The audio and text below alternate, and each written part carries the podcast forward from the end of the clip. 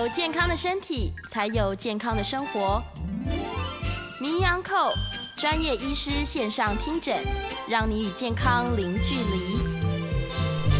各位听众朋友，大家早安，欢迎来到 FM 九八点一九八新闻台。你现在所收听的节目是星期一到星期五早上十一点播出的名医安扣，我是主持人要李诗诗。今天我们的节目一样哦，同步在九八新闻台的 YouTube 频道直播中，欢迎大家可以来到这个聊天室。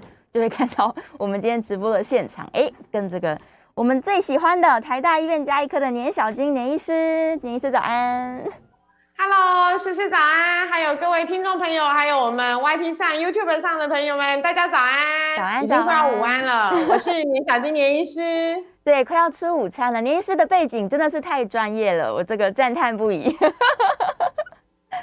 人家说那个命中缺什么就要补什么，书香气息不够的时候，我们后面就让书来补足。我应该放那个大英百科全书。哦，对对对，真的，现在因为这个疫情的关系，所以大家非常多人需要居家办公，所以像这个年医师的示范就非常好，对，很很漂亮的背景，超级厉害，让我都有点羡慕了。好，来吧，来吧，大家一起来。对对对，大家都把自己家 setting 一个很漂亮的这个可以直播的场所，这样就可以哎来到我们的线上。好，今天我们要来聊什么呢？其实，嗯，我觉得国人的健康检查的观念是越来越好了，没有错。但是一定还是有很多人他没有踏出他的第一步，就是他虽然知道健检重要，但是呢，他可能还是碍于一些这个呃害怕啊，或者是不知道该怎么去安排自己的健检啊。嗯，所以今天就要请年医师呢来跟大家推荐一下。到底健康检查它有哪些？它到底是去诊所抽个血就好了，还是有更多该做的事情？好，那其实呢，呃，现在因为疫情非常非常的让人家心里不安，应该这么说。所以其实呢，现在很多就是安排那个健检的朋友们，他可能都会把这个。呃，接触的这个医护人员的这一群的场域往后延迟哈，对，这也是某程度上对于这个疫情的考量。但是呢，反过来说，就是其实，在这样子的一个呃疫情当中，每一个现在做健康检查的这个单位，譬如说好心肝的那个健康管理中心呢，呃，每个人在做这样子的检查的时候，他其实反而都是快筛。然后是阴性，他才可以进来。嗯，所以相对来讲呢，其实这个环境上来讲，又有专业的这个，像是这个好心肝的朋友，他们来帮忙做这个每周的这个消毒哦。嗯，那这个的部分其实都会在我们的医疗的场所，呃，让大家更加的安心。嗯，那除此之外呢，到底？疫情当中呢，我每天看着这电视紧张的要死。那我其他的健康到底要怎么办呢？其实我觉得这个是对我们国人反而是非常非常重要的一环。是。那今天呢，那个年医师呢就跟大家讨论一下，就是说，呃，这个疫情呢也不是三两天、三五个月就可以完全的就是消消失不见，但是呢，我们的健康却是长长久久都一直在威胁我们国人的健康。就譬如说，像是。国人的现在的第一名的癌症已经是肺癌哦，就是大癌症型是肺癌，是。之前呢是肝癌，嗯，那很有幸的是在我们有生之年可以看得到，就是大家政府啊、民间组织啊、肝基会啊，还有很多的这个呃辛苦的一线的医护人员跟志工们的付出，让这个国病已经换名称了，从 改变了，换成是肺癌这。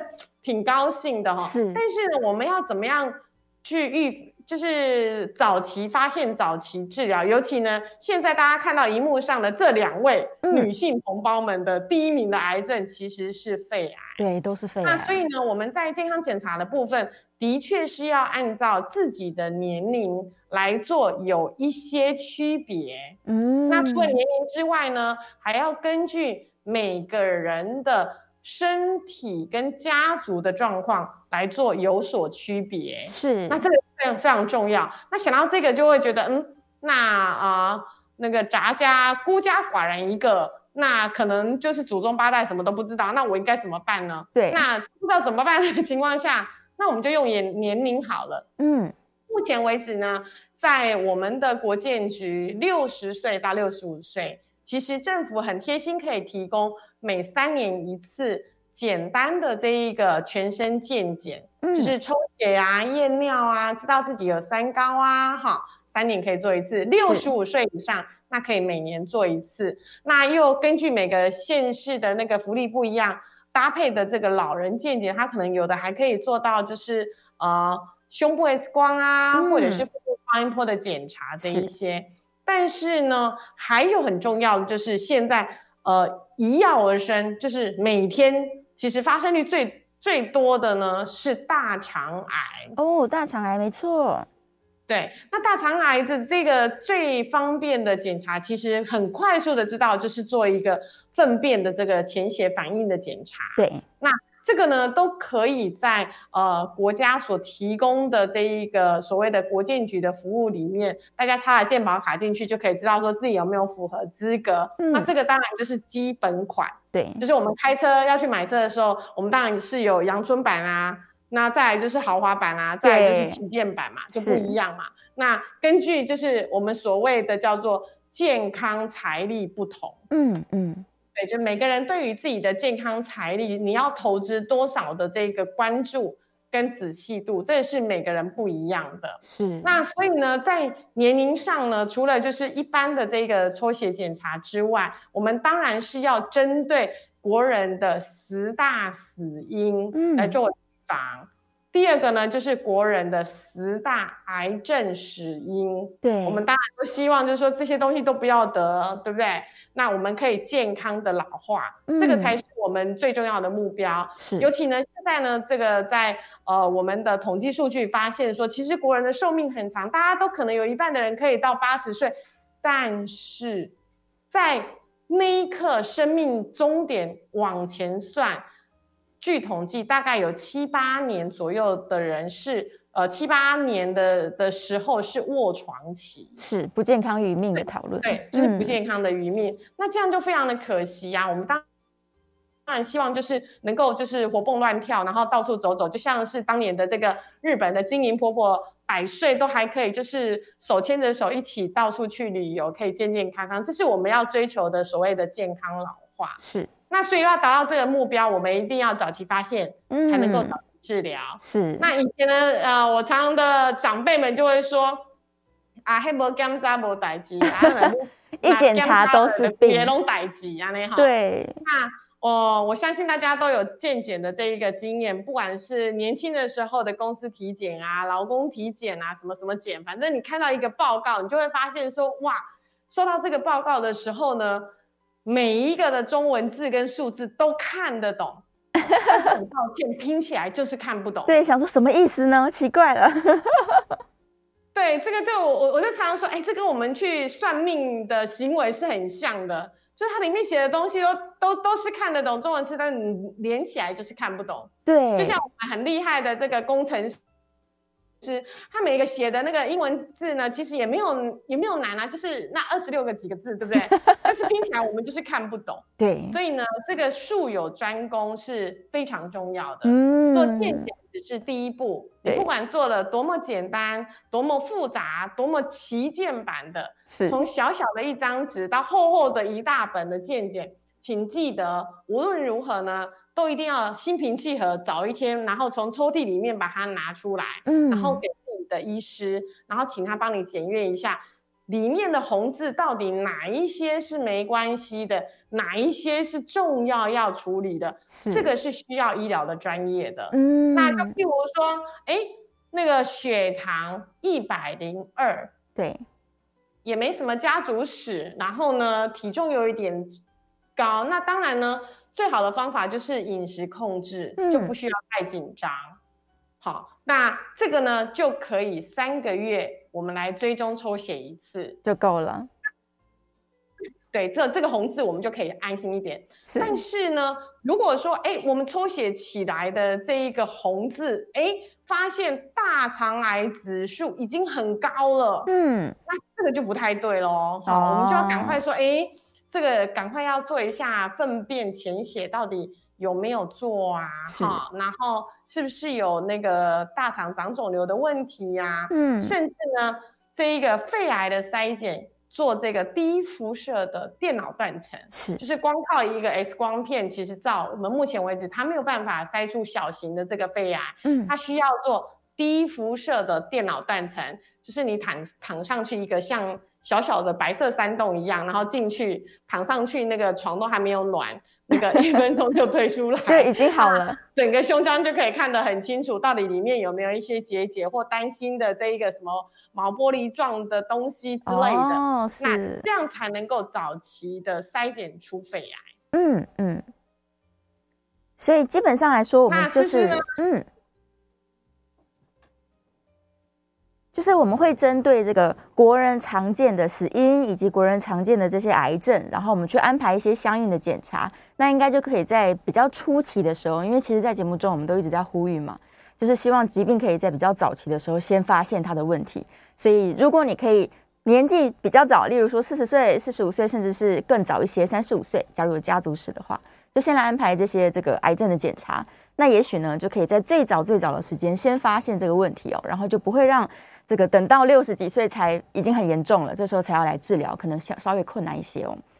好，是那是我们譬如说在听啊、呃、News 九八我们名医堂的听众们，如果你现在是上班，然后在开着车，那你可能年纪上我们身为是中年人好了，青少中年人的话，嗯、那这个时候就要特别注意一下，我们自己家族里面有没有三高？是，那。那个做健康检查的时候，当当然就要特别注意自己的血糖、嗯、胆固醇、三酸甘油酯这一些，或者是血压有没有问题。那如果说家族里面呢是有明显的就是家族性的这一个乳癌病史的女性同胞们，嗯，那就要更早。好，那我们就会提醒像这样子的呃年轻的女性。应该要及早做这个乳房超音波的检查。嗯，那这个检查呢，因为在呃年轻的女性，她的精准度比较高，而且没有辐射，那又比较快速，嗯，那这个部分呢就可以来做每年的这一个检查。嗯，那如果说是家族是有这个大肠癌的病史的话，那我们当然就更早希望能够呃及早做这一个就是。至少一次的这个大肠镜检查。哦，是。那哦，我们之前也是有一个好朋友，也是国内国外很有名的阿卡贝拉的歌手。是。他就在三十岁的时候呢，来这个好心肝的健康管理中心。那嗯，大家都知道，这个其实大肠镜做哈，其实是有一点辛苦的。是。虽然现在有无痛的大肠镜，但是你还是要低扎三天啊。嗯。那前一天必须要清肠清干净，这样才看得到。那不然万一这个肿瘤被呃。一一坨粪便盖住了，那、啊，你就看不到了嘛，对，对不对？那所以呢，这个清肠清干净是很重要。是，结果呢，他第一次的时候其实清肠没有成功，啊、因为他的这个呃，就是清肠药没有办法很顺利的完成。结果他还很有毅力的做了第二次，是，结果发现原来他得了大肠癌，哇，三十岁。好年轻，所以这个年纪是，所以跟这个我们自己每个人的家族史，还有我们自己呃所谓的基因，嗯，然后还有我们的体质，是，当然还有就是生活的习惯都息息相关的。所以在不同的年纪，应该要做不同的这一个呃检查的项目的那个就是复杂度，当然也就不一样的。是，那尤其我们刚刚退役的这个国病哈，就是肝癌，肝癌。那肝癌的部分的筛检呢，这个就更加更加的需要仔细了，因为呢，这个肝癌没有里面就是肝脏没有神经，所以你没有办法抽血说啊，癌症指数全部就是长黑，不是长红哦，就长黑，那我就可以放心。其实没有办法，因为呢，还是有这个小型的肝癌，有三分之一的人他抽血都是正常的。是。如果没有做腹部超音波，你就没有办法发现他肝脏里面躲了这个肿瘤。嗯，所以呢，我们还是要提醒，就是这个腹部超音波可以看到肝、胆、脾、胰、肾这几个器官。那这几个器官呢，用这个腹部超音波，就是没有辐射，而且快速可以做的这一个健检的项目，是每个人其实建议每年都应该要纳入自己的这个健康管理掌控里面的一个重要的一个项目。嗯，是。好，所以这样听起来呢，我们如果要安排一个稍微详细一点的检查，我是不是先来一个抽血之外呢？我可能能能安排的超音波，我全部都先安排下去，这可能是比较基本喽。是，所以在呃我们所谓的没有辐射的检查，也就是所谓我们的抽血啊、嗯、验尿啊，那超音波从甲状腺、乳房超音波。啊、呃，肝脏超音波、心脏超音波，甚至男生的射护腺的超音波，哦，然后女生的子宫卵巢超音波，这些只要是超音波，都是没有辐射，嗯，而且是快速可以做完的。是，那在健检项目能够包含，当然就是我们包含在里面。嗯，那如果需要动到重装备的话，是，那因为目前法规的规定，像这个呃低辐射的电脑断层啊。呃，能够早期筛检肺癌，它只能够在医院，嗯，才能够安排。是，那这个当然就是要另外的安排。那譬如说，呃，这个没有辐射的核磁共振，它可能可以早期筛检出这个胰脏癌，因为我们知道这个胰脏它躲的位置就在胃的后面，所以其实腹部超音波并不能够完全可以百分百可以看得清楚。有时候我们就是长期比较多的人，怎么看就永远看不到那个角度。是，那这个时候呢，没有辐射的这个核磁共振，可能就是家族里面。有这个胰脏癌病史啊，因为它毕竟是遗亡，又很难呃早期的发现，对，那他们可能定期两三年需要就是这些家族高危险群来做一下这样的检查，嗯、那这样子呢就必须要到呃另外的医院去安排，不然大部分绝大部分的这一些不用动到电脑断层核磁共振的这些。健检的部分呢，就可以在健健检中心里面完整的就是做完这样子该做的这些检查。是是是，哦，这样听起来呢，其实假如他要安排他的这个第一次健检的话，我们建议他就是抽血，然后可能验尿啊、粪便啊这些是最基本的。然后超音波的话，就是针对自己比较担心的部分，或是国人常见的有癌症的部分，把它安排下去，然后。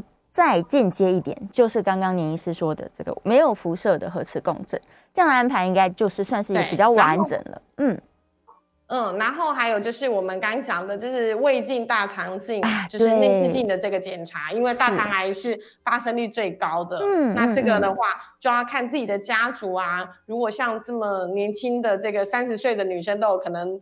呃，有机会得到的话，那有家族史的人就应该要提早第一次做这样的检查。嗯、是。那肺癌的部分呢，当然就要做这个低辐射电脑断层。对。那所以可能如果家族里面也有人是因为肺腺癌呃罹患的话，那因为现在那个肺癌开刀的那个治疗那个医师的技术真的真的非常的厉害。嗯。就是住院天数又少，伤口又小，这样子伤害也少。那只要能够早期的发现，都可以早期的做这一个治疗。嗯，是是是，所以越早安排真的是越好啦。就是假如说发现了没有问题，也不要觉得说哎浪费钱，应该要觉得很开心，你想说哎我真的很健康。对，是。那如果说呃整份报告说出来，哎真的太好了，整个所有的红字都没有，那真的是恭喜了。我们至少呢就可以把这个健检报告听完之后呢，嗯、安心的，譬如说两三年，看着每个人的年纪。大小，然后来安排说，哎，接下来我可能是两年，或者是三年，嗯、或者是甚至很年轻的人，他可以到五年再做一次这样完整的这个健康检查，是那来为自己的健康把关。嗯、因为呢，这个健康还是要掌握在我们自己的手上，嗯、就是说什么时候要提醒我们自己去做这件事情，自己要对自己的健康负责。这个是呃，建议大家可以在自己的这个生辰。就是不管你农历生日啊，或者是国历生日的时候，送给自己礼物的时候呢，把自己的健康检查的项目呢列在每年自己生日的时候，都能够为自己的健康来做一个把关。对呀、啊，我也是安排在生日的附近，这样最容易记得住。真的，就是你每年给自己一个固定的时间，然后提醒自己说：“哎，我该做健康检查啦。”那今年跟去年有没有不同？来比较一下，这样。是。对，而且其实真的透过，那如果是长要送给长辈，嗯，因为长辈年纪大，他可能更需要这个健康检查的时候，是。我通常呢就会选挑几个比较重要的日子，譬如说是他的生日的时候啊，前后，那或者是呢就是呃父亲节啊、母亲节啊这样子，对对对，特殊的日子，嗯，当然就是我觉得是他的生日的前后，我觉得是最好记的，因为就会跟着他的年龄走，那。就比较不容易忘记。对对，这样其实也是很好的礼物哎，就是打开发现哎是健检项目。是 是啊，把真正的爱就是化成真那个，我觉得这是无限就是非常珍贵的关心。对，因为我们都希望就是我们的长辈都能够健健康康的。那父母的健康其实就是小孩的这个福气。对，那父母能够健康的老化，其实小孩子呢，真的就是可以在事业上发挥的更多。那爸爸妈妈也会更加的安心。是啊，是啊。其实我觉得就是高龄的朋友们，他们可能是。比较没有这个健检的意愿的族群，因为他们真的担心说年纪大了，嗯、可能一检查真的看到一大堆红字，反而心情会更紧张。对啊，但是我觉得站在子女的观点，这个年医师你可能也觉得应该要检查，对不对？应该要去面对它。嗯，我也提供一个，就是呃，我们所谓长者，我们现在所谓的呃。老年人的定义呢是八十岁以上哦，八十岁是是，我们一起都要瓦霸机的哈，就是说他可能超过八十之后就觉得啊，没关系，我的人生已经历阅这么多了，对，什么时候走都是一个没有关系了哈。对，但是呢，要记得，其实上天给我们的还是要记得，能够。真正的圆满善终，真的是一种福报。嗯、是，就是不卧床，健康走到人生的尽头，最后一刻，这个其实是很难的。嗯、我们自己就有一个好朋友的爸爸，他从来坚持绝对不见检。哇，到最到最后的时候呢，是因为肚子痛，痛到受不了了，然后送来急诊。他年纪已经很大，那时候已经大概已经快九十岁了。哇，结果呢，发现是。大肠癌堵住了所有的这个通道，是那因为非常非常的疼痛，人在极痛的情况下，其实求生欲是很微弱，但是都有活下去的意愿。嗯，那时候呢，他就得要呃开刀，而且因为已经转移出去，没有办法治愈，所以他只能够切除就是大的肿瘤，然后肚子呢再开一个洞，造造个口，然后贴个袋子，就是。粪便只能够从肚子那边出来，是，就是到最后的时候，他其实很，就是很感慨的说一声，他其实应该要早一点为自己的健康做检查。嗯，如果能够早期发现，他其实只要现在的这个医疗的呃技术又这么好，尤其台湾的这个医疗水平，那做这个治疗之后呢，它其实跟呃，恢复的这个，像我们有肝癌的病人，切完肝三四十年都非常的健康，没有复发，就是因为它能够早期发现。对呀、啊，越早治疗才是越好的一个办法。对啊，所以我们还是要这个大家要记得提醒自己说，哎，安排了今年的健康检查嘛。嗯、好，我们稍微进一段广告，广告之后继续回来跟大家聊聊这个该如何自己帮自己安排一个最好的健检喽。回到 FM 九八点一九八新闻台，你现在所收听的节目是星期一到星期五早上十一点播出的《名医央叩》，我是主持人药理诗诗。我们今天在节目现场请到的是台大医院加医科的年小金年医师，欢迎年医师。各位听众，还有我们 YouTube 平台的各位粉丝们，大家好。好，我们回来啦，继续来聊健康检查。哎，我有一个问题，就是啊，是因为像我是固定会呃每年安排一次完整的健检的人。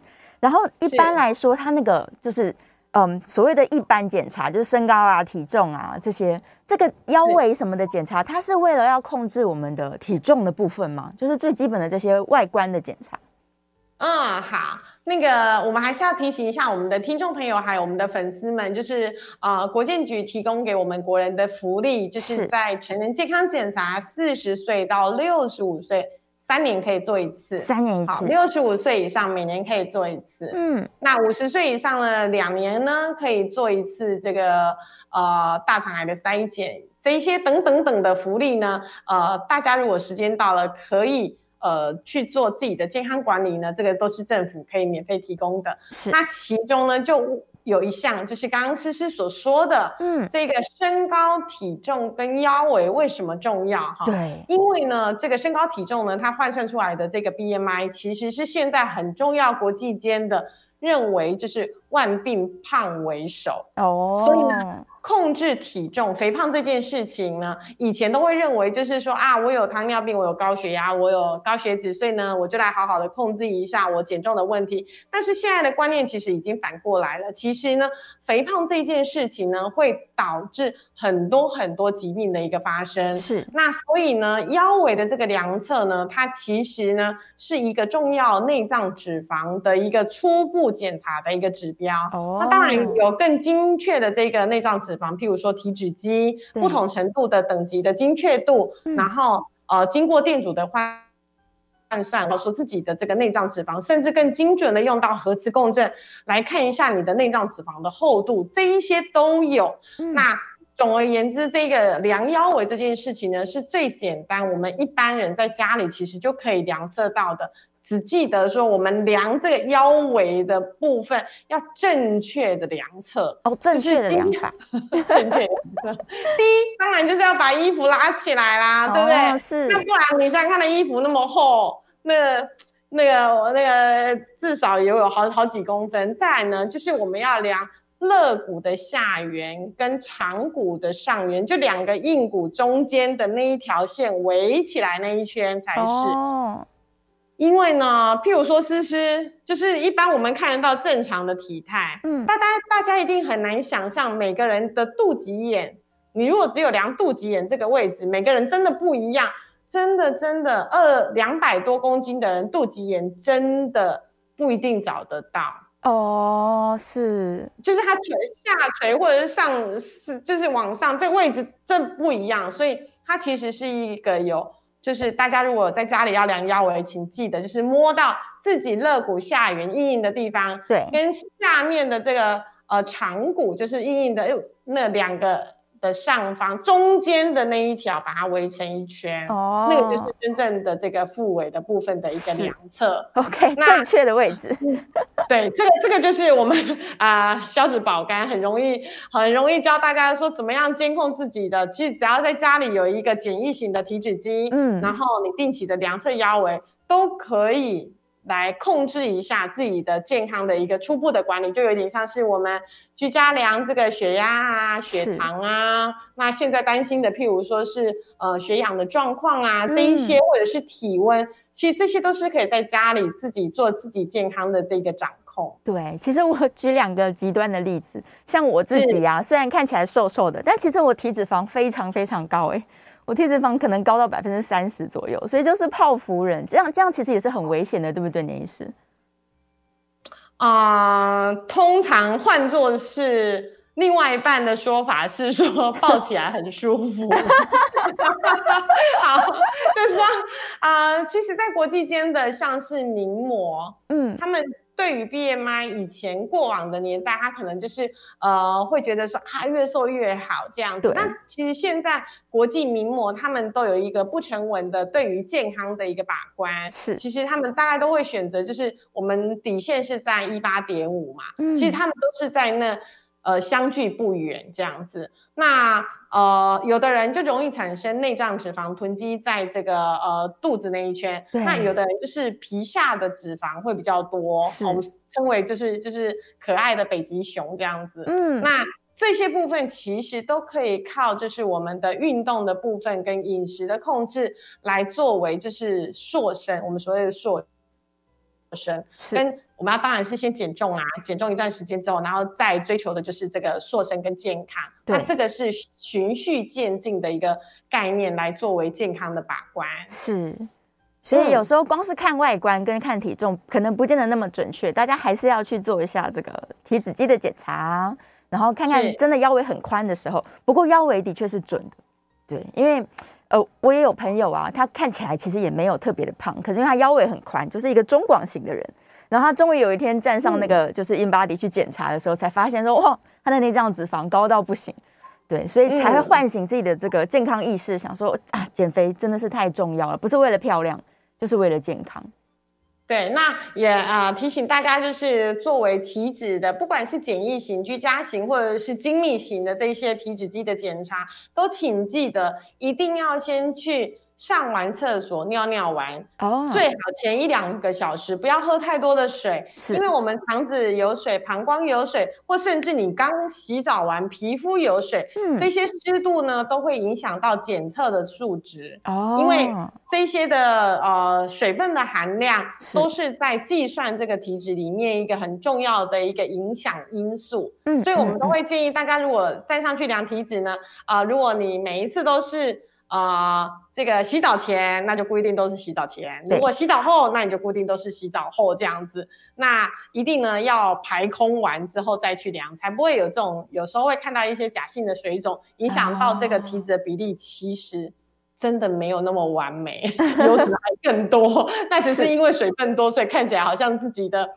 这个脂肪量变得比较少而已，这样子，哦，所以最好固定时间了。哦、嗯，对。那量腰围，其实我也跟呃诗诗跟各位听众朋友分享一个我自己家乡的一位，就是我觉得是同同学的遗憾了啦。哦、是，其实他那时候呢，呃，为什么我会讲到这个腰围呢？其实他。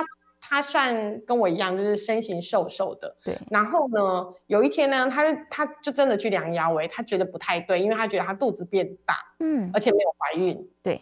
那时候他才三十几岁，他确认没有怀孕，可是就真的肚子大大的这样，然后去量就觉得嗯，嗯奇怪，自己的腰围也不，他量的位置可能也不太对。后来呢，呃，他就觉得不太对，因为他低下来洗头的时候。觉得肚子卡卡的哦，oh. 就是我们女孩子低低头洗头的时候，她觉得肚子卡卡的，也不知道是什么感觉，就是觉得自己的有有怪怪的这样子。嗯嗯嗯。后来呢，她就去做这一个啊、呃、腹部超音波的检查，因为就肚子怪怪的嘛。对。那很明显就看出有一个很大很大的肝癌哇长在那里。是。其实呢，她根本就不用量，她。躺在那个病床上，嗯，直接肚子看起来的时候，他其实在那个肚子那里的时候已经凸出来了，哇！因为那肿瘤真的真的非常的大。是。那随着这个啊、呃，这个我们所谓的医疗技术的进步，在以前的肝癌三四十年前，你可能根本连超音波的技术都没有，嗯，那你要看肝癌，只能够就是就是真的是金手指。呃，手术进去用摸的这样子，所谓的金手指开刀法这样子。哇，现在不一样啦！现在的这个呃医疗进步之后，肝癌的治疗其实非常非常的多，是包括能够开刀的，能够电烧的，嗯，能够做栓塞的。如果真的不行，我们还有就是可以做化疗，是可以做标靶药物，然后呢，还有甚至最新的这个。免疫治疗，还有正在研发当中的这个癌症疫苗，嗯、所以很多很多的这一个的治疗的部分，都希望能够就是解决这样的问题。但不管怎么样，只要能够早期发现，其实呢就可以早期把它处理掉。是是是，因为现在癌症的治疗真的是非常的非常好，所以早期发现的这个治愈率都是非常高的，嗯、存活率也是非常高。那我们顺便再请教年医师好了，就是一般在安排健检的时候。都会推荐说要不要去做一个这个癌指数的抽血检查？对，您是觉得这是需要去检查的吗？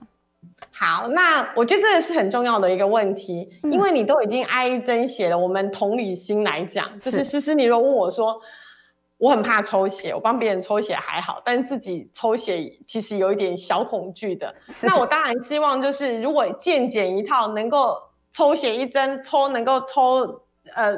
越多项目知道，该验的全部验 OK。那癌症指数呢，有几个，就是呃比较能够跟癌症有医学证实的这一些连接，譬如说就是大肠癌的指数，嗯、那呃卵巢癌的指数、乳癌的指数，然后肝癌的指数、胰脏癌的指数。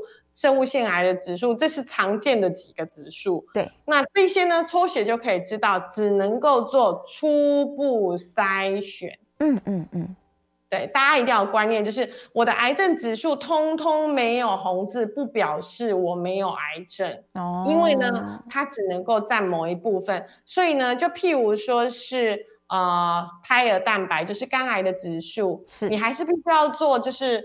腹部超音波检查，你才有办法知道里面到底长不长的东西。嗯、然后呢，譬如说是大肠癌指数正常，那你可能还是要做一下这个简单的这个呃粪便的大肠癌的这个筛检，或者是直接做这个呃无痛的胃镜大肠镜的一个检查。是。那再来，譬如说乳癌的这个筛检，那我们当然女生。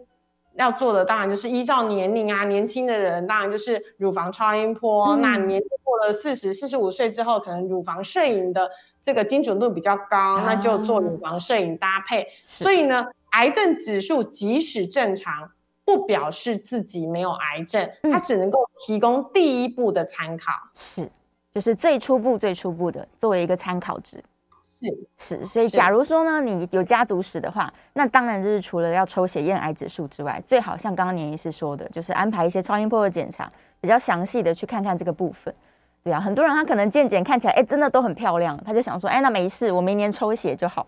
但这样有点轻忽了，对，有点轻忽了，也许进一步的检查还是需要的。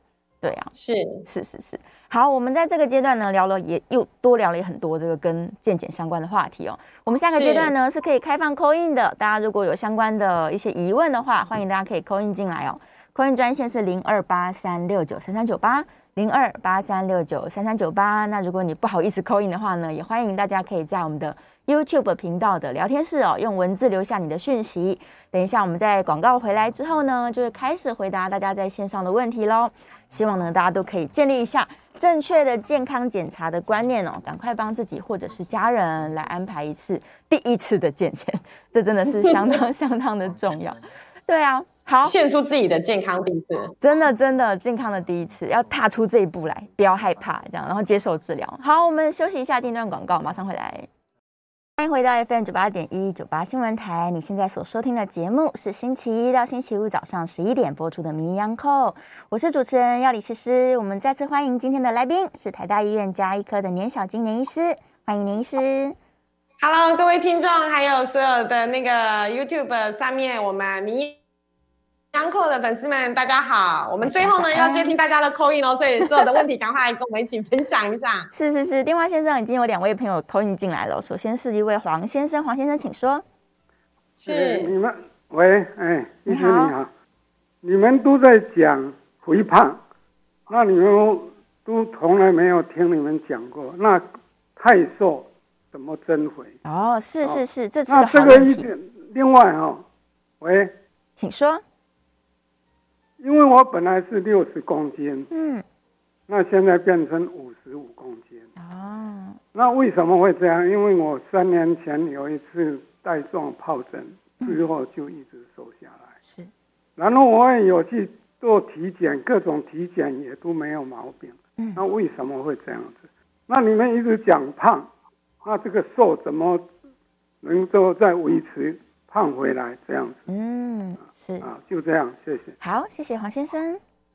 好，我们谢谢黄先生跟我们一起分享。其实这一个呢，才是我们逐渐呢会遇到的一个很重要的话题。是，它其实呢已经在国际间大家努力的探讨。因为呢，尤其是在东方人，我们要着重的其实是增肌减脂，嗯，就是我们要增加肌肉，是减少脂肪，对于我们体态上的固定呢，也会有很大的帮助。嗯，我举个例子，就是我自己大概呃八十岁的一个好朋友呢，他们长期就是练了三四年的这一个呃重训，有有当然是有非常。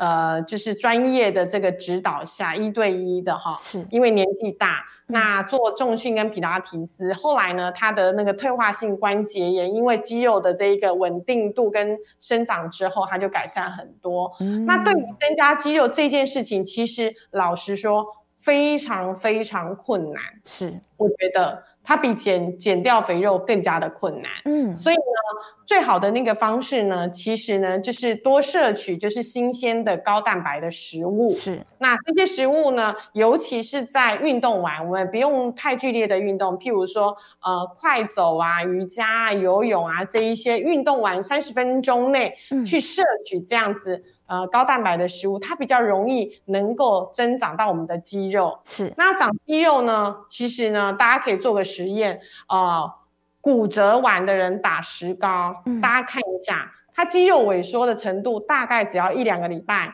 那个小腿肌肉就不见了啊，是。但是呢，我们要长出肌肉来，其实大概都需要一个月以上，嗯，所以是非非常需要有耐心的。是。那这些高蛋白食物的一个摄取，我也建议跟我们专业的营养师可以好好的去谈，就是说，我们跟营养师谈，不要每一次听到都说我不能吃这个，不能吃这个，不能吃这个，不是。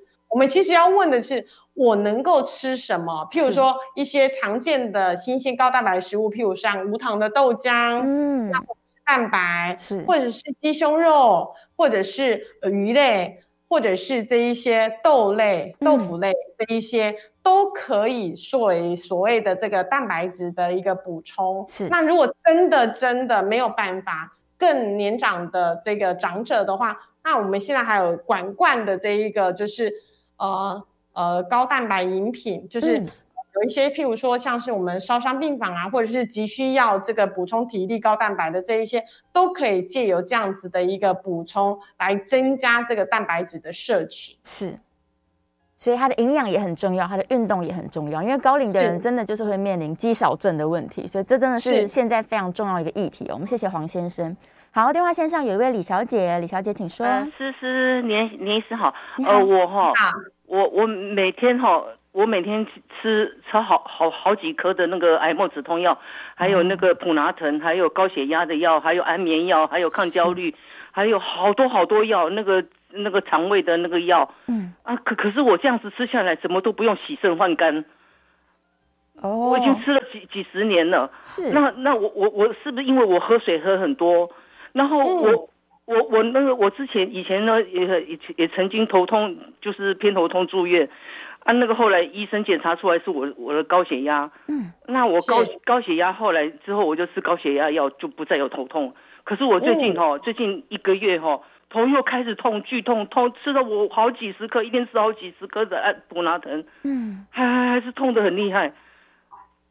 好，啊，到就就麻麻烦麻麻烦您了，不好意思，我很紧张。哦，是他这个止痛药真的吃太多。就是、呃，如果有在用这个我们所谓的就是合法的这个医师处方的药物，他、嗯、因为都在做过这个临床试验，所以呢都会知道说，哎，哪一些药有可能会伤到肝，哪一些药有可能伤到肾。那肝不好、肾不好的人呢，他有没有需要调整药物？嗯，那呃，就像现在的这个口服抗病毒药物一样，它也是有这个肾功能好跟不好的人这区别。那这个当然就是交由医师的专业。是。那但是呢，呃，吃药跟会不会伤到这一个肝肾功能，它其实是一种艺术，也是一种调整。嗯，就是说，当我们每一个呃年纪到了，机能开始退化的时候。本来使用的药物就会有需要做调整，但是呢，如果是突然间的头痛，而必须要吃止痛药这一件事情的话，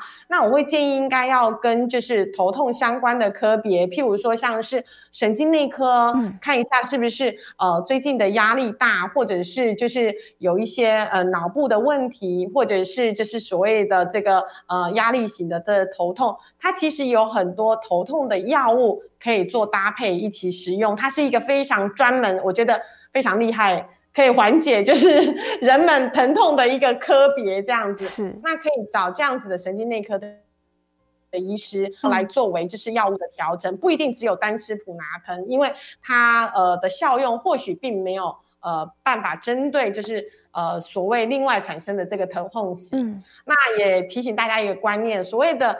呃，慢性病的药物其实只要正常的服用，因为医师几乎都会三个月、六个月会帮大家检测一次指数。对，那这些指数就会包含就是肝肾功能，嗯、那就会监测说有没有需要调整药物。但是呢，为什么有吃吃了几十年之后，它总觉得好像吃药应该会伤肝伤肾，其实不会，因为这些药物在给人体用之前，它其实前面已经很多的小白老鼠跟人体试验都已经做过这个安全试验的时候才服用，反而是我们遇到的，尤其是像是糖尿病，嗯。它算是一个是隐形的杀手。对，当我们的血糖一直逐渐都维持在不知情的情况下，它维持在这个饭前血糖可能都一直三四百、三四百。它其实我们想象就是说，我们把我们自己的眼睛，我们的这个肾脏，然后泡在一堆糖水里面。嗯，你想想看，烟梅子把它放在糖水里面，它很快的 lanky 啊，对啊，就是会萎缩会坏掉。相同的，其实我们的眼睛、我们的肾脏，如果一直都在那么高糖的情况下，没有好好的控制血糖，它其实坏掉的速度呢，是会远比你完全没吃药的时候来的就是快很多。嗯，所以呢。饮食、运动跟必要的时候的服药，对于我们慢性病的病人其实是非常非常重要。嗯，是是，我相信在医生处方下面的药物，他们对肝肾都是已已经帮你拿捏过了。对，反而是因为像刚刚李小姐的状况，她是自己头痛，然后多吃了非常多的止痛药，这个反而是要注意的，比较危险一点。是，所以建议她还是赶快去回诊哦。好，电话线上还有林先生，最后一位林先生，请说。呃，年年医师，是是两位好哈，我是燕良，我们的忠实听众，我亲自打电话进来请教年医师一个问题哈，请教一下哈，我们这个肥胖啊，它会不会跟骨质疏松有正相关？然后另外的问题就是说，是我们有一点点肥胖。它照理说应该会给我们的骨质一点压力，应该会让它长得更好。为什么坊间会有传言肥胖跟骨质疏松是有关系的呢？嗯嗯嗯。想请教我的先生收听，谢谢。谢谢燕良。好，好，这个啊、呃，因为肥胖症的部分呢，跟骨质疏松在国际间就知道说它其实会呃会影响到这个骨质疏松。那因为骨质疏松其实它的原因挺多的。嗯。那因为肥胖症它会是万病。的这个根源是因为它一直让我们的身体处于一个就是微发炎的状态，是不是一个就是我们一般验这白血球啊、发炎指数啊这种东西，它其实一直产生一个所谓的代谢性发炎的状况，它会影响到各个的器官。嗯、那对于骨质疏松的话，我们就会想到说，呃，骨质疏松我们知道最好的这一个当然就是要。晒太阳嘛，你才能够产生维他命 D。再来呢，就是要有足够够的这一个就是钙，它才能够吸收。那现在有很多这个骨质疏松的药物可以来作为就是呃治疗跟维持。那但是减重这件事情呢，呃，重要性是因为我们要的是增肌减脂。就是我们胖的地方都不是我们该有的地方，它其实对于每个关节的这一个角度退化，都会影响到，就是就是呃骨头的它原有原原来。该长的样子跟它原来应该有的这个成分，所以呢才会说，其实呃肥胖症其实不只是跟骨质疏松有关系，跟癌症也有关系，然后跟其他的三高啊这些当然都是非常密切的一个关系。那所以呢，这个体重的控制呢，才会是我们应该要好好保持的一个呃长长远的一个我们的呃生命健康指标，这样。是是是，就是你长出来的肌肉，它才会在正确的地方给骨头该有的压力，但是脂肪可能不会。对啊，我觉得有些听众朋友可能不知道，说我们这个把一公斤的肌肉跟一公斤的脂肪放在秤上看哦，你其实发现肌肉很少，所以你看起来会很 fit，但你的体重呢可能是一样的。所以其实大家真的就是要好好的控制自己的这个身材，然后呢让自己肌肉更多，越来越多没有关系，体重不重要，重要的是我们的肌肉要多。脂肪要低一点。好，我们今天非常非常开心，年医师跟大家分享了很多关于健康检查的重要哦。我们在最后呢，跟所有听众朋友说拜拜，希望大家可以维持健康，下次见，拜拜，我们下个月见喽。